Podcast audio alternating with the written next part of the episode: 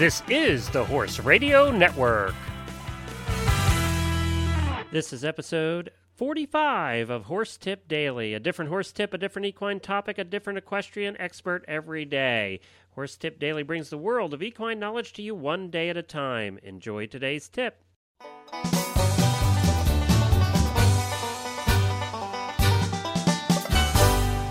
I'm Glenn the Geek from Lexington, Kentucky, and you're listening to Horse Tip Daily. Today, we are very excited to have back with us uh, from our stable of experts, Sinead Halpin.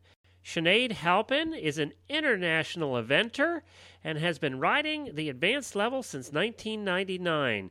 She excels in training uh, young horses and bringing those with talent successfully through the ranks of the sport.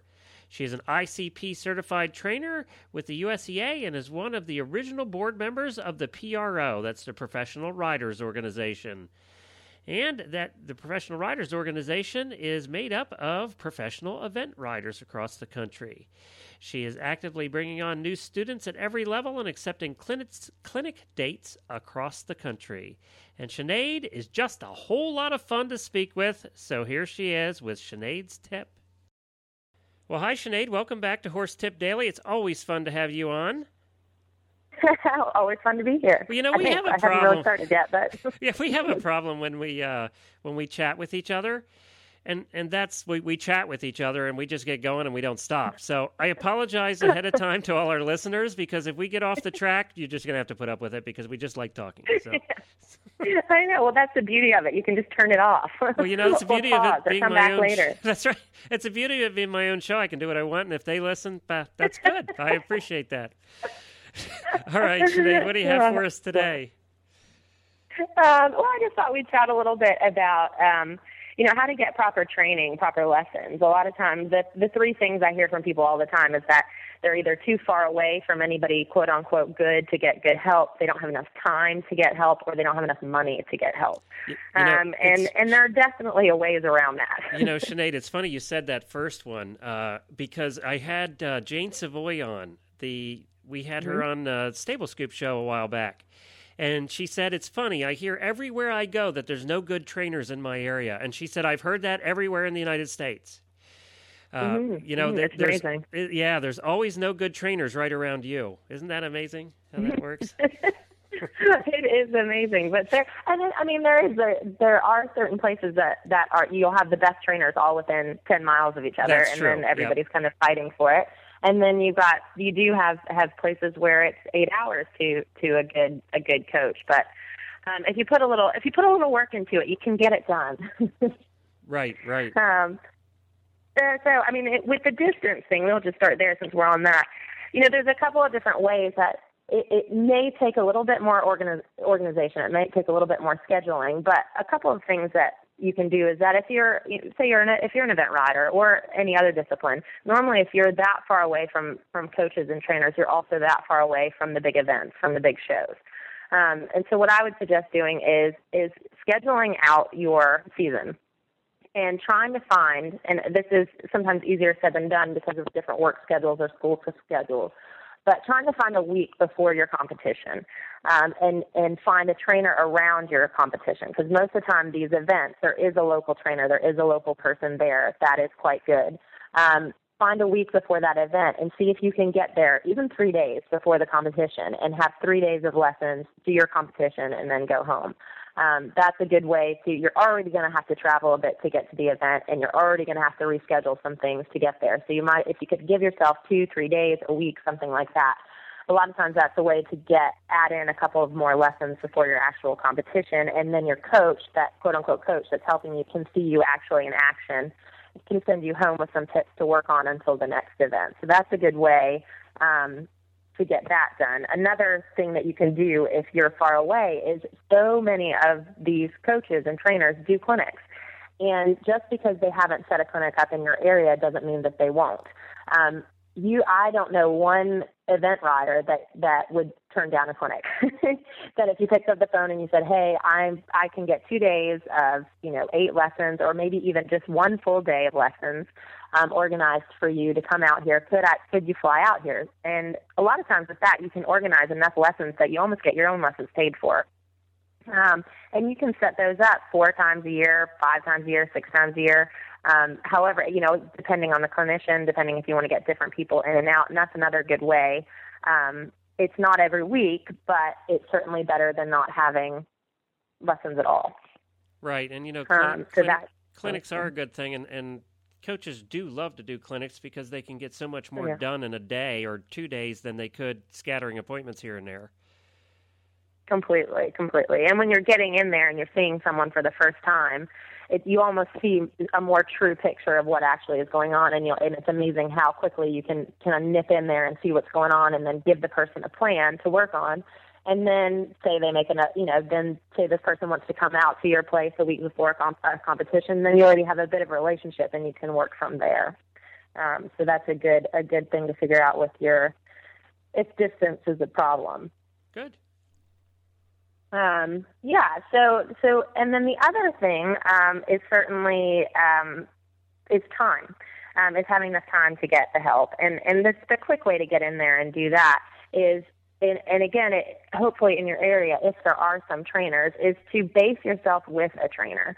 Um, again, that's something a lot of people don't think about doing. They keep their horse with a, at a boarded facility, and then they have to pack the horse up, trailer it over an hour, or you know, half an hour over to their coaches once a week, take a lesson, and it turns into quite an afternoon.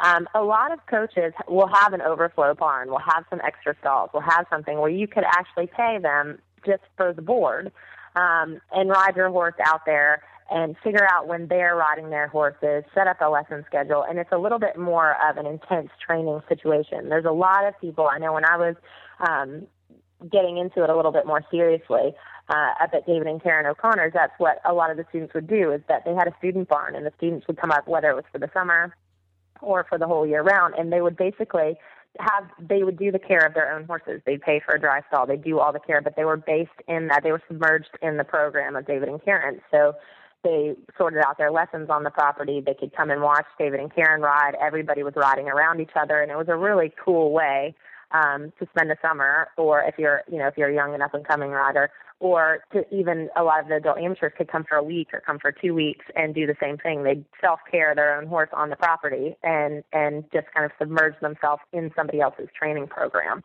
Um, and if you don't have the time, like if you're working or whatnot, you put your horse into the the full board there, and then obviously your horse and your trainer are always just two seconds away.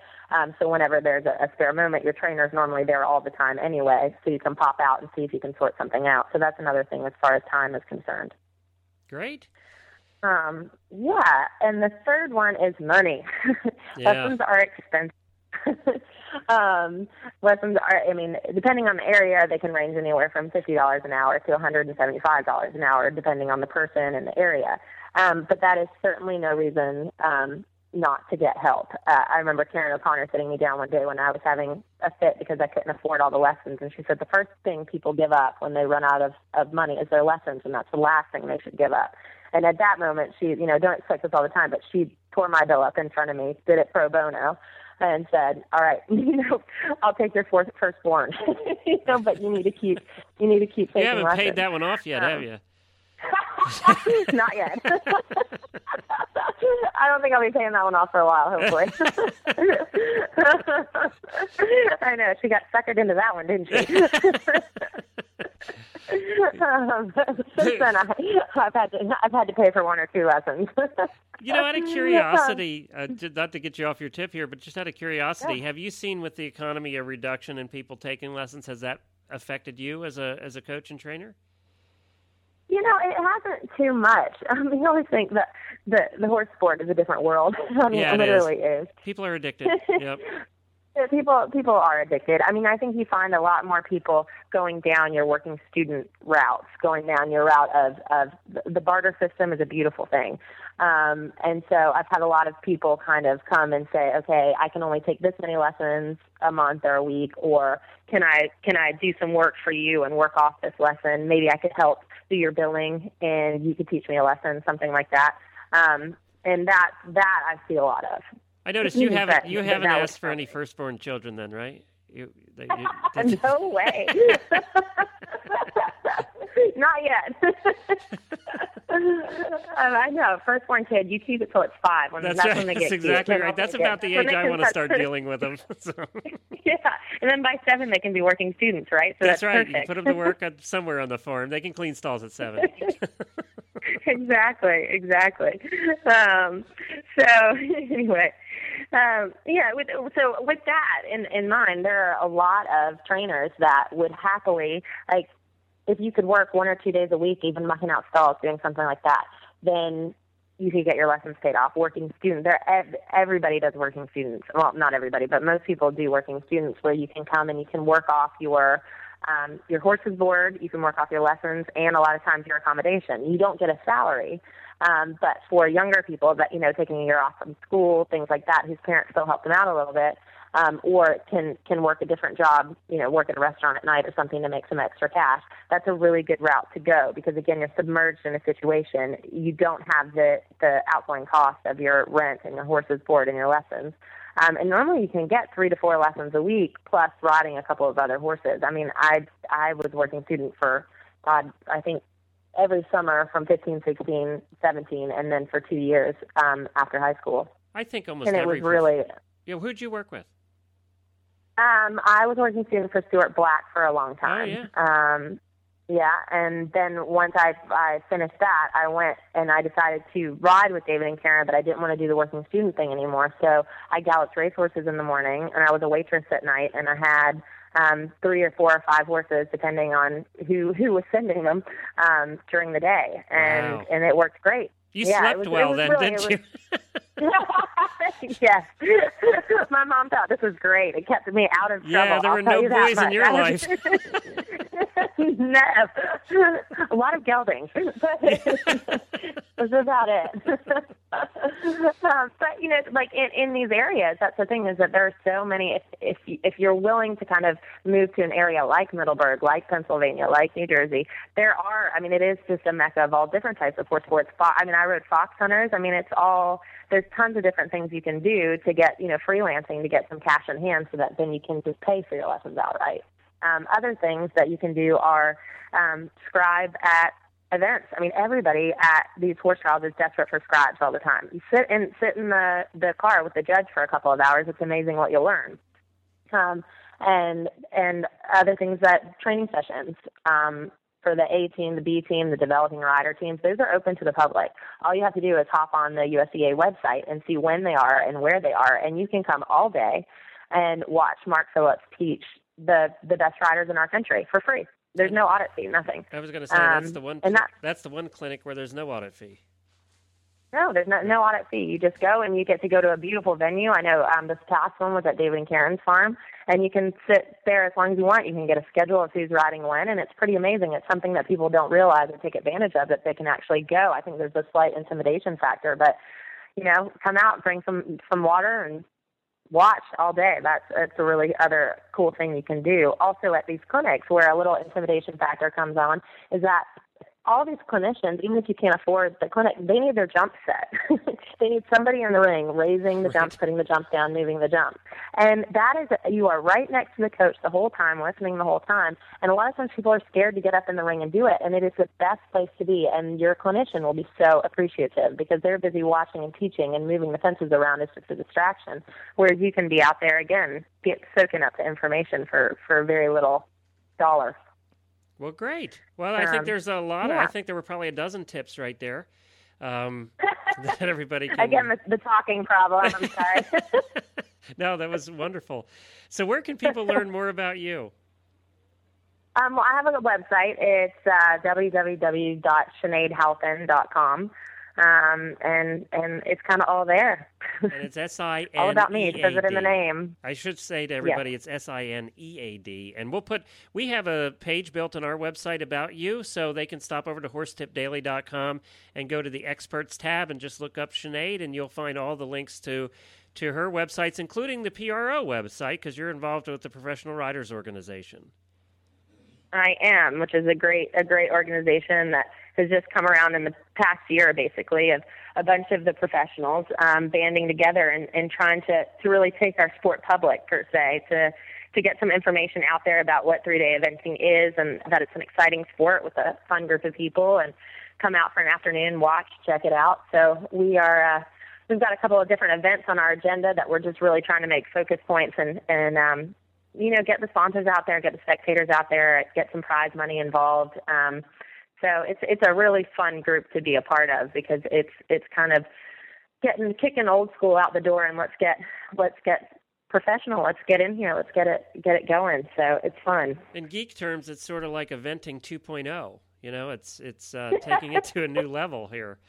Uh, I suppose so. so, so now I ride horses. I'm not really up on the computer. So. Are you on Twitter yet? I am not on uh, Twitter yet. You're Doug behind the curve here, Sinead. We have to get you modern. I know.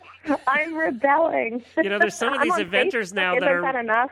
some of these eventers now are riding their horses and tweeting at the same time. I mean, it's like I think tweeting and driving should be illegal. Maybe tweeting and riding should be illegal too.